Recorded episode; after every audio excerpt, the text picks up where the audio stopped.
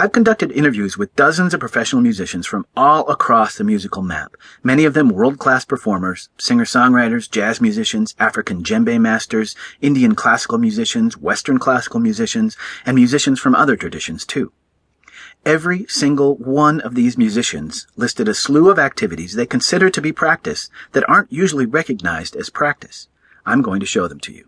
Now, of course, no book can give you all the answers, but I hope this book helps you think about practice in a broader way, beyond the walls of the typical practice room. In this book, you'll find specific strategies, techniques, and mindsets that any musician needs to get better, whether you play rock or Bach.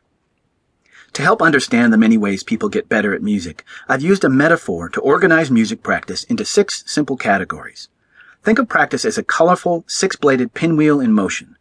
Trying to see the boundary between the pinwheel blades while the pinwheel spins is like trying to understand everything about practice at once. It's impossible to see anything clearly as the pinwheel spins. But if you stop the pinwheel, you can see it more clearly. You can count the blades, see their shape and color, you can see where one color stops and the next begins, you can see how it spins on its axle. Music practice is like that six-bladed pinwheel. We're going to stop the practice pinwheel to get a better look at how practice works. As we do, keep in mind the advice of martial arts master Bruce Lee, who said, Absorb what is useful, discard what is not, add what is uniquely your own. Each blade of the practice pinwheel is a book section. Part 1. What?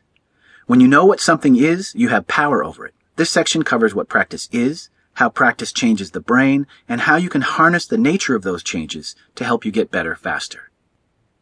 Part 2. Why? Without motivation, there would be no reason to get better. This section covers motivation and explores how your beliefs affect not only your motivation to learn, but how you practice as well. Part 3. Who? Many people will have an impact on your practice, most especially your own self. Your attitudes and behaviors and beliefs profoundly affect how you get better. There are others who can help or hinder too, like parents, teachers, and peers. Part 4. When? This section covers time and practice. How much should you practice? When during the day is best? What's the minimum you can get away with?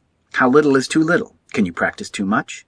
How does music practice develop from beginner to expert? Part 5 is Where, covers the places of practice.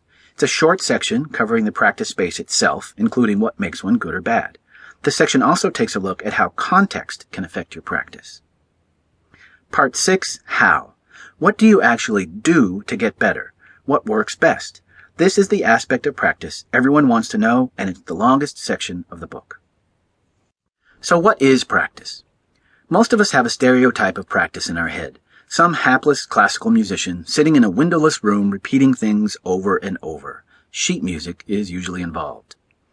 Our stereotype of practice often includes scales and exercises and tons of repetition and a general idea that practice isn't fun at all. Sure, all of those things can be practiced, but as you'll discover, many great musicians do none of those things. The idea that practice isn't fun is explicitly stated in one of the most broadly adopted descriptions of practice, deliberate practice, which claims that practice, quote, is not inherently enjoyable, end quote. I don't believe that's true, and I'm not alone.